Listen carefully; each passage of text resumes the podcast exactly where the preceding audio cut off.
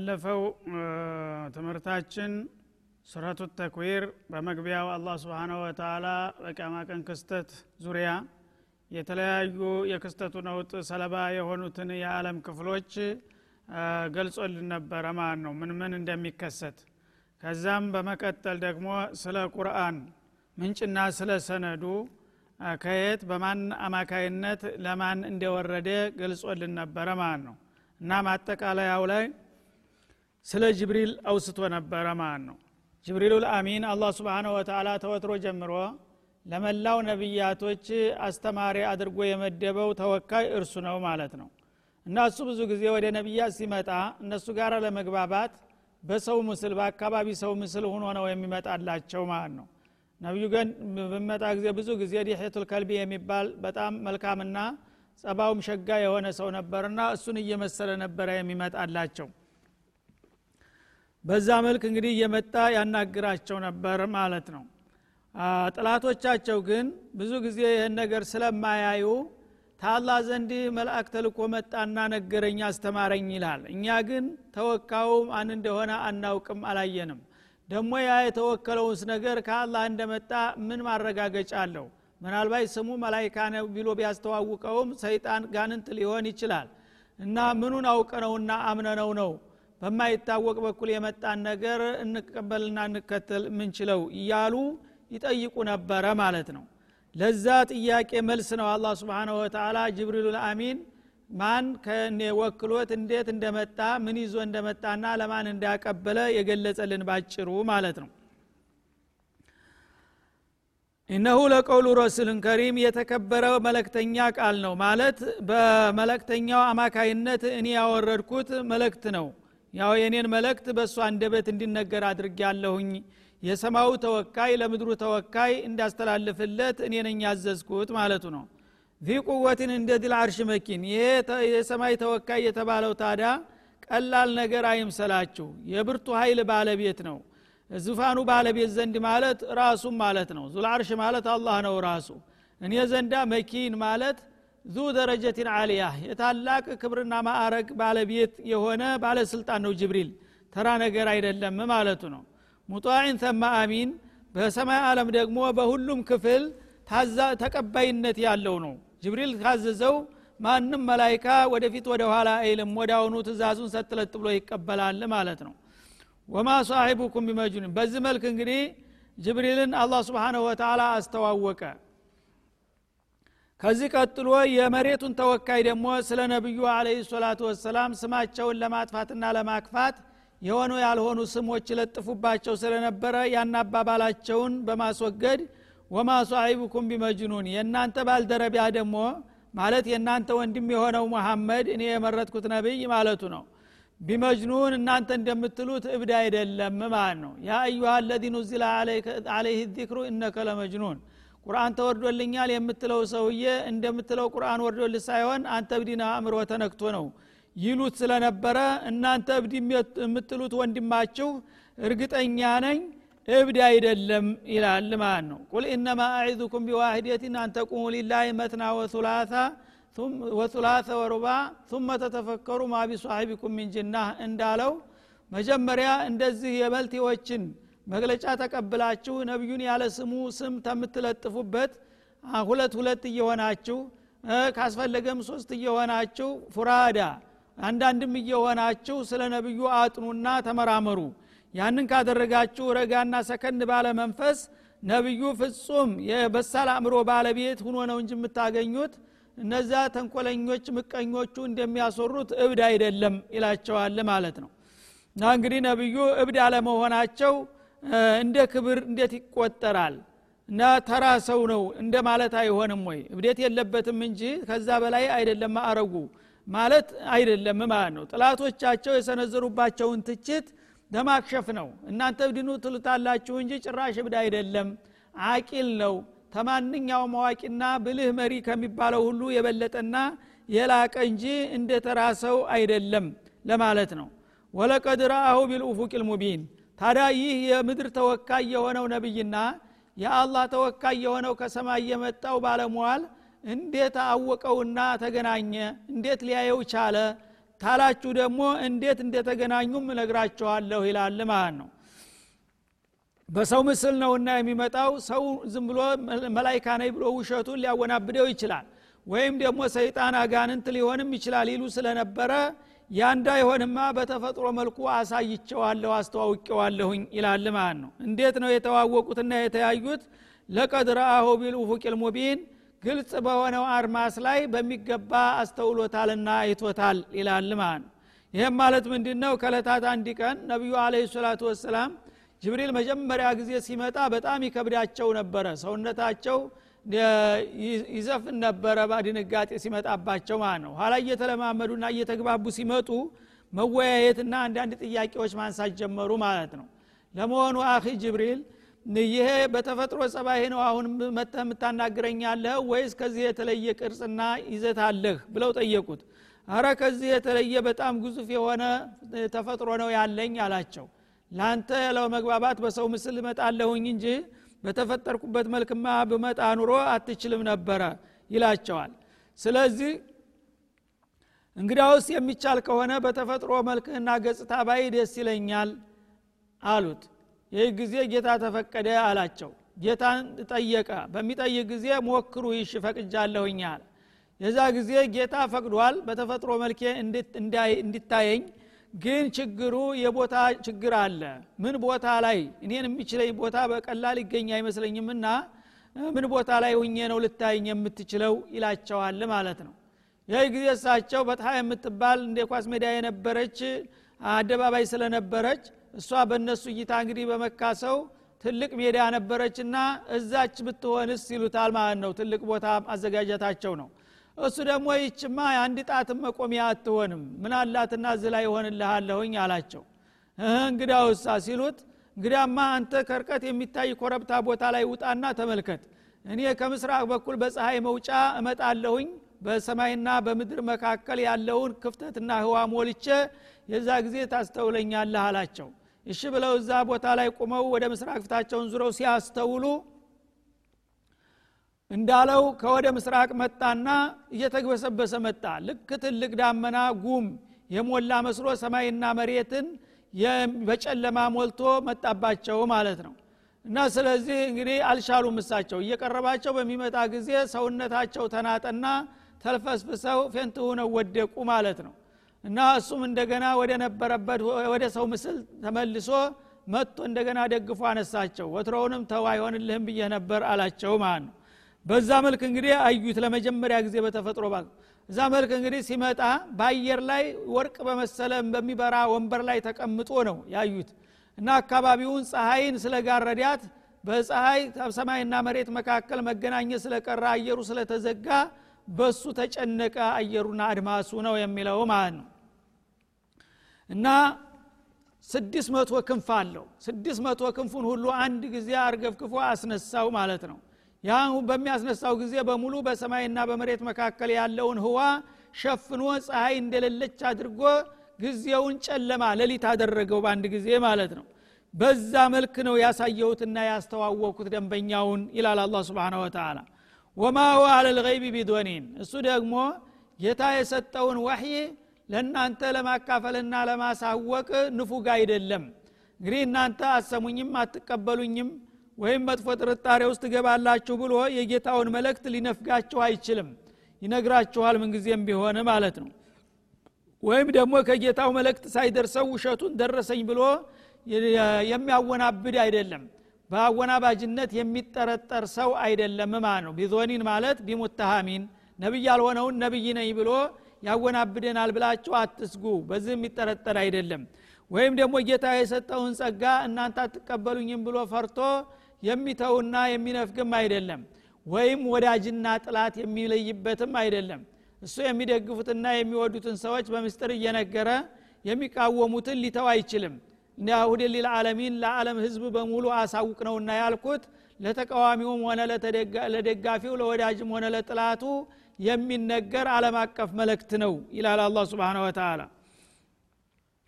ወማ ሆ ቢቀውል ሸይጣን ረጅም። ተነዘለት ፊ ሸያጢን ይሉ ነበር። ቁርአን ሲያነቡላቸው ደግሞ አሁንም ሰዎች እንዳይቀበሉ ስሙን ለማጥፋትና ለማጥቆር ይሄ እኮ የሰይጣን ቋንቋ ነው የሚያነብላችሁ ሰይጣን አንድ የሆነ ነገር ዜማ መጥቶ በቅዥቱ ይነግረዋል። ያንን ነገር ቁርአን መጣልኝ እያለ ለእናንተ መጥቶ ያነበንብላችኋል እያሉ የዋሆች እንዳይቀበሉና እንዳይከተሉ ያወናብዱ ስለነበረ እርግጠኛ ነኝ የተረገመው ሰይጣን ቃል አይደለም መሐመድ የሚያነበውና የሚያቀርበው አለ አላ ስብን ተላ የተረገመው ሰይጣን ጭራሽ ለዚህ እድል አይበቃም። ቁርአንን የመሰለ ብሩህ ነገር በሰይጣን አንደበት ሊቀርብ ቀርቶ ካለበትም የት እንደሆነ አያውቀውም ማለት ነው። ወማ ተነዘለት ቢህ ሸያጢን ሰይጣን አላወረደውም ይህንን ዜማ። ወማ የንበቂ ለሁም ወማ የስተጢዑን ሰይጣኖች ይህንን ሊያገኙትም ሊያዩትም የሚችሉ አይደሉም ይላል ማለት ነው ፈአይነ ተዛሃቡን እናንተ ታዲያ በዚህ በቁርአንና በነቢዩ ዙሪያ የምታወሯቸው አሉባልታዎች ሁሉ ህገ ወጥና ስተት መሆኑ ተረጋገጡባችሁ። ካሁን በኋላስ ደግሞ ወደ የትኛው አሉባልታ ትጓድኑና ትኳትኑ ይሆን? እንግዲህ ይሄ የሚባለው ሁሉ ውሸት ነውና ከዚህ ሁሉ ተመልሳችሁ የረበልዓለሚን መልእክት መሆኑን ብትቀበሉ ይሻላችኋል ማለቱ ነው። ኢንሆ ኢላ ዚክሩ ሊልዓለሚን ይህ በነቢዩ መሐመድ አንደበት የሚቀርብና የሚነበብላችሁ ነገር ተአለማት ጌታ የተወረደ ጠቃሚ ተግሳጥና መካሪና መሪ የሆነ ኪታብ እንጂ እናንተ እንደምትሉት ነቢዩ መሐመድ ራሱ የፈጠረውና ያቀናበረው ወይም ሰይጣን የሚያቀብለው ወይም ተሟርተኞች የተወረሰ ነገር እንዳላደለ አረጋግጥላችኋለሁ ይላል። ሊመን ሻ ሚንኩም አንየስተቂም ይህንንም ረብልዓለሚን ወደ እናንተ ያወረደላችሁ ቁርአንን ከእናንተ ቅን አመለካከት ላለውና ፍላጎት ላለው ሁሉ ቀጥተኛውን መንገድ እንዲመራበት ነው። ቀጥተኛውን መንገድ ሊመራ የሚችለው አንድ ሰው በቁርአን አማካይነት ነው ማለት ነው። ተቁርአን ውጭ በምንም አይነት የጽድቅ መንገድ ያገኛለሁ ብሎ ማንም ሰው ማሰብ የለበትም በከንቱ አይልፋ ማለቱ ነው። እና ኩሉ ጦሪቅ መስዱደቱን ላ ጦሪቁ መሐመድ ብኑ አብድላህ ሰለዋቱላ ወሰላሙ አለይህ። አንድ ሰው የፈጠረውን ጌታ ለማግኘትና ለመተዋወቅ የእሱን ጽድቅ ለመጎናጸፍ ከፈለገ በነቢዩ መሐመድ ፈለግ በሳቸው መስመር መግባት ይኖርበታል። ከዛ ውጭ ባለ መንገድ ይድናለሁኝ የሚል ከንቱ ልፋት ነው ነው የሚለው ማለት ነው። ወማ ተሻኡን ኢላ አንየሻ አላሁ ረብልዓለሚን ሊመን ሻ ሚንኩም በሚልበት ጊዜ አቡጀል በጣም ጥጋበኛና ትቤተኛ ከመሆኑ የተነሳ አልአምሩ ኢለይና አለ ይባላል። ለፈለገ ሰው እያለ ነው። ስለዚህ ምርጫውን ለእኛ ትቶልናል እኛ ደግሞ አንፈልግም አላቸው ማለት ነው። ይችን ቃል ተጠቅሞ ቁርአን ራሱ የፈለገ ይቀበል ያልፈለገ ይተው ስላለ እኛ መተውን መርጠናል በማለት መልስ ሰጠ ማለት ነው ቀንደኛው ጥላታቸው። ያን ጊዜ አላህ ደግሞ ስብሓነ ወተላ የእሱን አባባል ለማፍረስ ምን ይላል? ወማ ተሻኡን ኢላ አንየሻ አላሁ ረቡልዓለሚን የዓለማት ጌታ አላህ አንድ ነገር ካልሻና ካልወሰነ በስተቀር እናንተ ወትሮም እኮ መሻት አትችሉም። የእናንተ መሻት በእኔ መሻት ስር የታቀፈ ነው። ሰው ፍጡር ማንም ሰው ቢሆን እኔ የሻሁትን ነው ሊሻ የሚችለው እንጂ እኔ ያልሻሁትን ነገር ራሱ ነፃ ሁኖ ሊወስን አይችልም ማለት ነው። ስለዚህ ሰው በመሰረቱ መሽአ የሚባል ነገር አለው። አንድ ነገር የመወሰን መብትና ስልጣን አለው ማለት ነው። ያ የመወሰን ስልጣኑ ግን በአላህ ውሳኔ ስር ነው። በአላህ ውሳኔ በበላይነት ይገዛል ማለት ነው። አላህ ያልሻውን ነገር ማንም ሰው ይሻለሁ ቢል ኸይርም ሆነ ሸር አይችልም። አላህ የሻውን ነገር ግን አንተም በሱ መሻአ ስር ሁነህ የራስህን አስተያየትና አቋም ልትገልጽና ልትወስን ትችላለህ ማለት ነው። አቡጀህል የተረዳው ግን የፈለገ ሰው ብሏልና እኛ በቀጥታ ጌታ ቢሻም ባይሻም የምንፈልገውን ነገር መቃወም የምንፈልገውን ነገር መደገፍ እንችላለንና እኛ ተቃውመነዋል ብሎ ነበር መልስ የሰጠው። እኔ ካልሻውኝ አንተ ወትሮውንስ ምን መሻት ትችላለህ? አለ ማለት ነው። ስለዚህ እንግዲህ የአላህን مشيئة መሰረት አድርገን እኛ ባለ አቅማችን ቅንነትን ከመረጥ አላህም سبحانه وتعالى የተቃና እድል ይሰጠናል ማለት ነው። ልግመኛነትን ከመረጥን ደግሞ እድላችንን አቃጠልን ማለት ነው። ወኛ ጥመትን ከመረጥን አላህ በግድ ወደ ቀናው መንገድ ሊወስደን አይፈልግምና ስለዚህ ጥንቃቄ የተሞላበት ውሳኔ ማድረግ ይኖርበታል ማለት ነው። ሱረቱ ልንፊጧር ከዚህ ቀጥሎ ደግሞ አልንፊጧር የተባለችውን ምዕራፍ እንመለከታለን። እሷም መካ የወረደች ስትሆን 19 አንቀጾች አሏት። እሷም ልክ በተመሳሳይ መልኩ የቅያማ ቀንን ጉዳይና የሰው ልጆችን አቋም ነው የምትዳስሰው ማለት ነው። ኢዘሰማኡን ፈጦረት ይህች ዓለም ለመፈጸም ወደ መጨረሻ አካባቢ ስትቃረብ ይላል። ሰማይ በምትቀዳደድ ጊዜ ይላል። ታሁን ቀደምም በተደጋጋሚ እንዳለፈው ያው ሰማይ መሬት ይፈራርሳሉ በቂያማ ቀን ነውጥ ማለት ነው። ስለዚህ አሁንም ሰማይ በምትቀዳደድበት ጊዜ ልክ እንደ ጨርቅ ተቀዳዳ ተጥቅም ውጭ ሁና ትወድቃለች ማለት ነው ቂያማ በሚታወጅበት ጊዜ። وإذا الكواكب انتثرت እንደገና ደግሞ ከዋክብቶቹ ካሉበት እንደ አሮጌ ቅጠል ይረግፋሉ ይበታተናሉ ማለት ነው ይከስማሉ። وإذا البحار فجرت ባህሮች ደግሞ ይገናኛሉ ማለት ባህሮችን አንድ ውቅያኖስ ሌላው ውቅያኖስ ጋር እንዳይገናኝ የገደበው ኮረብታ በመሃል ስለሚነሳና ጋራዎች ስለሚነቃቀሉ የዛ ጊዜ ምድር ዳር እስተዳር አንድ ወጥ ስለምትሆን ባህሮችም ተገናኝተው አንድ ወጥ ይሆናሉ ማለት ነው። እና የአንዱ ባህር ውሃ ወደ ሌላው ባህር ፈንዲቶ በመሄድ ይዋሃዳል ማለት ነው ከዛም በኋላ እንደገና በሱረቱ ተክዊር እንዳለው ሱጅረት ይላል። አሁን ፉጅረት ነው። ፉጅረት ማለት አንዱ ግድቡ ሲነሳለት ፈንዲቶ ወደ ሌላ ሁዶ ይቀላቀላል። ከዛ በኋላ ደግሞ ሁሉም ባህሮች አንድ ሁነው ከተቀላቀሉ በኋላ ይቃጠላል። እሳት ሁኖ ይጋኝና ደብዛው ይጠፋል ማለት ነው። ወኢዘል ቁቡሩ ቡዕሲረት እንደገና ደግሞ መቃብሮች በሚገላበጡበት ጊዜ ይላል። መቃብሮች እንግዲህ ለዘመናት የሰዎችን አስከሬኖችና አጥሞች አቅፈውና ደብቀው የቆዩትን ያህል እንዲሁም ደግሞ ማዕዲናትን የተለያዩ ጠቃሚና ክቡር ድንጋዮችን ሰው የደበቃቸውን ብርቅዬ እቃዎችን ደብቀው ተቆዩ በኋላ ቃማ ደርሷልና በወዳቸው ያረገዛችሁትን ሁሉ ትፉ ሲላቸው ወዳውኑ ሁላቸውም በውስጣቸው ያለውን የተደበቀውን ሰውም ሆነ ሌላ እቃ ይተፋሉ ማለት ነው። አሊመት ነፍሱን ማቀደመት እነዚህ ክስተቶች በሚከሰቱ ጊዜ ነፍስ የተባለች ሁሉ በዱንያ ላይ እያለች ያስቀደመችውን መልካምም ሆነ መጥፎ ስራ ታውቃለች ውጤቷን ይላል። ወአኸረት ያዘገየችውንም እንደዛው። ማለት ምንድነው? ማንኛውም ነፍስ እንግዲህ በወጣትነት እድሜዋ አስቀድማ የሰራችውንም እንደገና በሽምግልና ተጨመተ በኋላ ደግሞ በአዛውንትነት ያደረገውንም ያቃል በየእድሜ ክልሉ በየደረጃው ማለት ነው። አንድ። ሁለተኛ ማቀደመት ማለት ኸይር ስራን ለአኸራ ይሆነኛል ብላ በአለይታ ያስቀመጠችውና የደገሰችውን መልካም ስራ ውጤቷን ታያለች እና ታገኛለች ማለት ነው።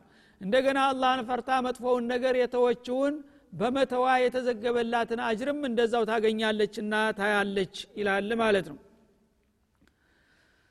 በዚህ መልክ እንግዲህ የቂያማ ቀን ምልክቶች በሚከሰቱ ጊዜ የሰው ልጆች አንነሳም የሚሉትም ሆለ እንነሳን የሚሉትም ሁላቸውም ተነስተው በህይወታቸው እያሉ የሰሩትንና ያወሩትን ውጤታቸው ተፍረምርሞ ያያሉና ይጎበኛሉ።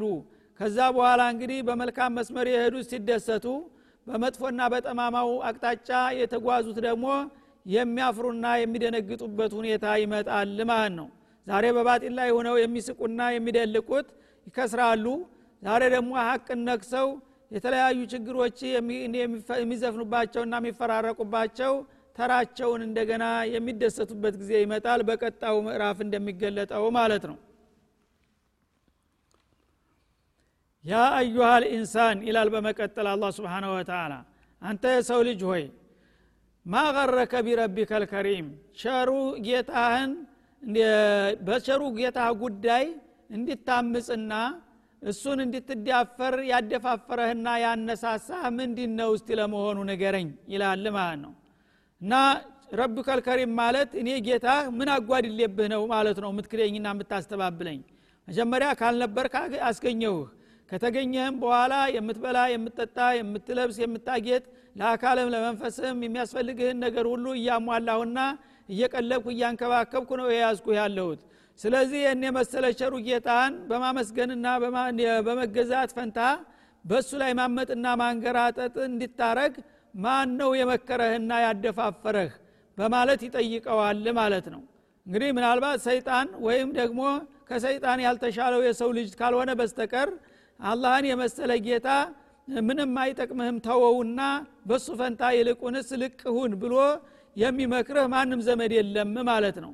ስለዚህ ለእንዲህ አይነት ስተት የዳረገህና ያጋፈጠህ ያታለለህ ያወናበደህ ምንድን ነው እስቲ ንገረኝ ይላል ማለት ነው።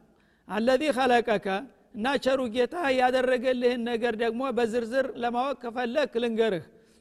አለዚ ከለቀክ ያ ካልነበርክ ያስገኘህ የሆነ ጌታ ነው አላህ ስብሓናሁ ወተላ ማንኛውም ሰው ከመገኘቱ በፊት የት እንደነበረ አያቅም ከዛ ካልነበረ ወደ መገኘት ያመጣው ጌታ ይሄ መገኘት ራሱ በዋጋ የሚገዛ ነገር አይደለም በሰው አቅም ማለት ነው። ለመገኘት ፈልጎ አንድ ሰው ዋጋ ከፍላለሁ ቢል ጭራሽ አይችልም ማለት ነው። ይህን የመሰለ ቸርጌታ ግን በነፃ ያመጣሃል ማለት ነው። ፈሰዋከ በሚፈጥረህም ጊዜ ደግሞ እንዲሁ ዝም ብሎ በተበላሸና በአሳፋሪ መልክ ሳይሆን የሰውነት ክፍልህን አስተካክሎና አመዛዝኖ ነው። እጅህን እግርህን አይንህን ጆሮህን ሌሎችም የአካል ክፍሎችን ውስጣዊና ውጫዊ የሆኑትን ክፍሎች በሚገባ አቀናብሮና አስተካክሎ ነው የፈጠረ የገነባ ማለት ነው። ፈአደለክ አቋቋምህንም ደግሞ ቀጥ ያደረገህ። እንደ እንስሳዎች እንደ ጠረጴዛ በአራት እግር ተኝተህ የምትሄድ ሳትሆን ወይም ደግሞ እንደ ባብ በደረትህ መሬት እየጋፍክ የምትሄድ ሳትሆን በሁለት እግር ቀጥ ብለህ ቁመህ በክብር እንድትሄድ ያደረገህ ጌታ እኮ ነው ታዲያ ይህንን የመሰለ ጌታህን እንድትክደውና እንድታምጽበት ያበረታታህና ያደፋፈረህ ማን ነው ይላል ማለት ነው። ፊ አይ ሱረት ማሻ ረከበክ እሱ በመረጠልህና በፈለገው መልካምና ውብ ገጽታ የገጣጠመህና ያዘጋጀህ የሆነውን ጌታህን እንድትክድ ማን ነው ለመሆኑ ያደፋፈረህ? ይልሃል ማለት ነው። ከላ እና ከእንዲህ አይነት ስተትህ ብትወጣ ይሻልሃል የሰው ልጅ ተጠንቀቅ ይላል ማለት ነው። አላህ ስብሓናሁ ወተላ ይህን ሁሉ ውለታ ውሎልህና ችሮህ ለእሱ ማመስገንና መገዛት ታማኝ አገልጋይ መሆን ሲገባህ በእሱ ላይ ጀርባ ማዞርና መኩራራት አያዋጣህምና ይህን ነገር ብትተውና ብትቆጠብ ይሻልሃል በማለት ይመክራል። በል ቱከዚቡነ ቢዲን። ግን የሰው ልጆች ጥፋታችሁ ይሄ ብቻ አይደለም እና ጌታ የዋለላችሁን ውለታ መካድና መርሳት ብቻ ሳይሆን እንዲያውም ይባስ ብላችሁ በዲን ጉዳይ ትክዳላችሁ። ስለ ሃይማኖት በሚነገራችሁ ጊዜ አይዋጥላችሁም ውሸት አድርጋችሁ ተወስዱታላችሁ ይላል።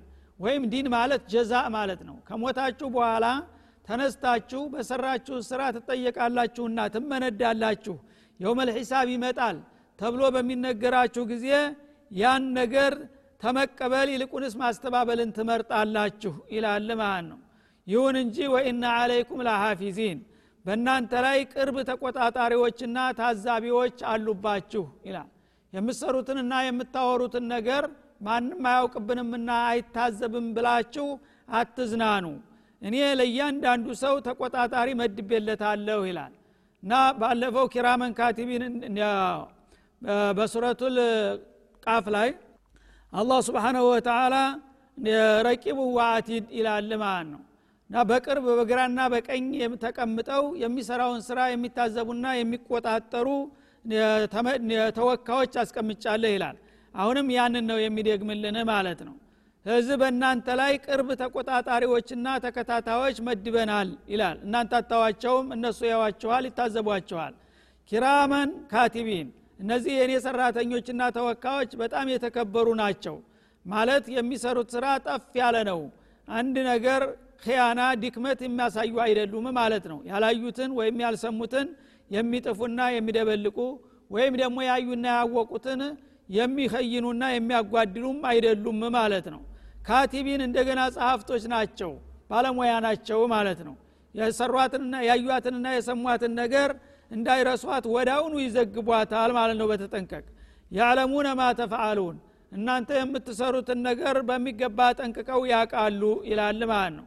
የትም ቦታ በር ዘግተህ ወይም ጨለማ ለብሰህ ልትሰራና ልታወራ ብትሞክር ከኔ ተወካዮች የምትደበቅና የምታመልጥ አይምሰልህ ይላል አላ ስብን ወተላ እና እንግዲህ እንደዚህ አይነት ብቁና ንቁ የሆኑ ተቆጣጣሪዎችና ተከታታዮች መኖራችሁን መኖሩን አውቃችሁ ከወዲሁ ጠንቀቅ ብላችሁ የሚበጃችሁን መስራትና መገብየት አለባችሁ እንጂ ልቅ መሆንና መዘባረቁ ማስተባበሉ የትም አያደርሳችሁም ማለቱ ነው። ኢነልአብራረ ለፊ ነዒም። በዚህ መልክ እንግዲህ ሰው ልጆችን አላህ ስብሓንሁ ወተላ ተገሰጠና ተመከራቸው በኋላ አሁንም ለሁለት መከፈላቸው የማይቀር መሆኑን ያረጋግጥልናል ማለት ነው። እና አብራርና አሽራር በመባል ይከፍላቸዋል ማለት ነው እና አላህን የሚፈሩና በፍቃዱ የሚመሩ ደጋጎች የሆኑት ባሮች ለፊ ነዒም በዚህ በመልካም ስራቸውና በሸጋ አቋማቸው ዘላለማዊ ጸጋ ነው ማወርሳቸው የጀነትን ዘላለማውያን ጸጋ እንደሚረከቡ ነው በማለት ተስፋ ቃል ይገባላቸዋል ማለት ነው። ወኢነ ልፉጃረ እነዛ ደግሞ ጠማማና ገራራ የሆኑት ለፊ ጀሒም ድርቅናን መርጠዋልና ደረቅ ለማገዶ ነውና የሚበጀው አንዴ ከጋመና መጥፊያና መወገጃ በሌለው ሰኦል ውስጥ እንደሚቆሰቆሱ ነው ይላል ማለት ነው። ስለዚህ መልካም ስራ የሚሰሩት እንግዲህ አላህ ስብሓናሁ ወተላ በዛ በመልካም ስራቸው የዘላለም የማያልቅ የማይድቅ የሆነ የጀነት ጸጋ የሚወርሱ መሆናቸውን ሲያበስራቸው ገራራዎቹና ትቢተኞቹ ደግሞ በትቢታቸውና በድርቀታቸው አንዴ ከጋመ መብረጃና መጥፊያ የሌለው ሲኦል ውስጥ እንደሚቆሰቁሳቸው ከወዲሁ ዛተባቸው ማለት ነው የስሮናሃ የውመዲን ያችን የጋመች እሳት የሚገቡና የሚጋፈጡት መቼ ነው ካላችሁ በፍርዱ ቀን ነው ይላል። የመጨረሻ ያው ቂያማ የሚባለው ነገር ሲደርስ ፍርዱን እሰጣቸውና ለአንዴና ለመጨረሻ ጊዜ ወደ ጀሃነም ይሸኛሉ ይላል አላ ስብን ወተላ ወማሁም አንሃ ቢጋኢቢን። እንደገና ደግሞ እዛ ከገቡ በኋላ ከእሷ የሚያመልጡና የሚወጡም አይደሉም። እንደ ዱንያ እስር ቤት ወይም መቀጫ ቦታ ለተወሰነ ጊዜ ተቀጥተው እንደገና የሚማሩና የሚመለሱም አይምሰላቸው። ከእሷ የሚወጡበት ምክንያት ጭራሽ አይኖርም ማለት ነው። እና የው መልቅያማ በሚሆን ጊዜ አላህ ስብን ወተላ በጀነትና በጀሃነም መካከል ሞትን እንደ በግ ሙክት አድርጎ ያቀርበዋል አላህ። ሁሉንም ሰዎች ይህንን ነገር ታውቁታላችሁ ወይ ብሎ ይጠይቃቸዋል። አዎን ሲሉ አያውላችሁ እረዱት ይልና መላይኮቹን አስተኝተው እንዲያርዱት ያደርጋል ሞትን ማለት ነው። ይኸው ሞት እንግዲህ ታረደ የአል ጀነቲ ሁሉዱን ፈላ መውት። እንግዲህ የጀነት ታዳሚዎች ካሁን በኋላ በሞት ጀነትን እናጣለን ብላችሁ እንዳትሰጉ ሞት ራሱ ይኸው ታርዶላችኋል ይባላሉ። እንደገና የጀሃነምንም ሰዎች የጀሃነም ሰዎች ሙተን እንገላገላለን ብላችሁ እንዳታስቡ ሞት ራሱ ሙቷል በማለት መርዷቸውን ይነግራቸዋል እና ተጀሃነም መውጣት ወይም ማምለጥ የሚባል ነገር የለም ይላል ማለት ነው። ወማ አድራ ከማ ያቺ ፍርድ ቀን የምትባለው እለት ምን አይነት አሳር ያዘለች ቀን መሆኗን ምን ታውቃለህ? ይላቸዋል ነቢዩን። አንተ እንኳ ስለ ቅያማ ቀን ምንነት በዝርዝር የምታውቀው ነገር የለም እኔ ካልነገርኩ በስተቀር። ثመ ማ አድራከ ማ አሁንም በተጨማሪ ደግሜ ስለ ፍርዱ ቀን ምን የሚያሳውቅህ ነገር አለ እኔ ካልነገርኩ በስተቀር? ይላቸዋል ማለት ነው። እንግዲህ የቅያማ ቀንን ዝርዝር ሁኔታ ከአላህ በስተቀር ማንም ሊያቀው እንደማይችል ነው ነቢዩ እንኳ ቢሆኑ አለ ሰላቱ ወሰላም ማለት ነው። እና ይህ ቀን በጥቅሉ የውመላ ተምሊኩ ነፍሱን ሊነፍሲ ሸአ ማንኛውም ነፍስ ለሌላዋ ነፍስ ምንም አገልግሎት ልትሰጥ የማትችልበት እለት ነው። እና ቀደም ሲል እንደተጠቀሰው ነፍሲ ነፍሲ ነው የሚለው ሁሉም ማለት ነው። ሊኩል ምሪ ሚንሁም የውመኢድን ሸኑ ዩቅኒህ እንዳለው የቤተሰብ አባላት እንኳ ቢሆን ልጅና ወላጅ አባትና እናት ወንድም እህት ባልና ሚስት የፈለገው እንኳ ቢሆን አንዱ እገሌ ምን ደርሶ ይሆን ብሎ ሊጠይቅ እንኳ ሊያስብ እንኳን አይችልም። ማለት ነው? ሁሉም ነፍሴ ነፍሴ እንዴት ላውጣ? እንዴት ልዳን ነው የሚለው እንጂ እንዲህ የቀልድ ጊዜ አይደለም ማለቱ ነው። ወልአምሩ የውመኢዝን ሊላህ እና ጉዳዩ በዛ ቀን ለአላህ ብቻ ነው። አላህ ብቻ ነው ዳኝነትን የሚሰጠው። ሌሎቹ ጸጥ ብለው ፍርዳቸውን መቀበል ብቻ ነው። ላመለከ ሙቀረብ ወላ ነቢየ ሙርሰል በዛ ቀን ስልጣን አለኝ ማዕረግ አለኝ ብሎ ማንም ሊናገርና ሊንቀሳቀስ አስተያየት ሊሰጥ አይችልም ወይም ሸፋ ሊጠይቅ አይችልም አላህ እስተሚጋብዘው ድረስ። እና እንዲህ አይነት አይከብዱ የከበደውን እለት እናንተ ግን እንደ ቀላል ነገር ትሳለቁበታላችሁ። መቼ ነው የሚመጣው እያላችሁ ትቀልዳላችሁ። ይህን ትታችሁ ይልቁንስ ለዛ ቀን የሚበጃችሁን መልካም ስራ ብትሰሩና ከስተታችሁ ብትወጡ ይሻላችኋል በማለት አሁንም ያስጠነቅቃል። ወሰለ ላሁ ወሰለመ አለ ነቢይ ወአሊህ ወሰሕቢህ وإلى لقاء آخر وشكرا. والسلام عليكم ورحمة الله.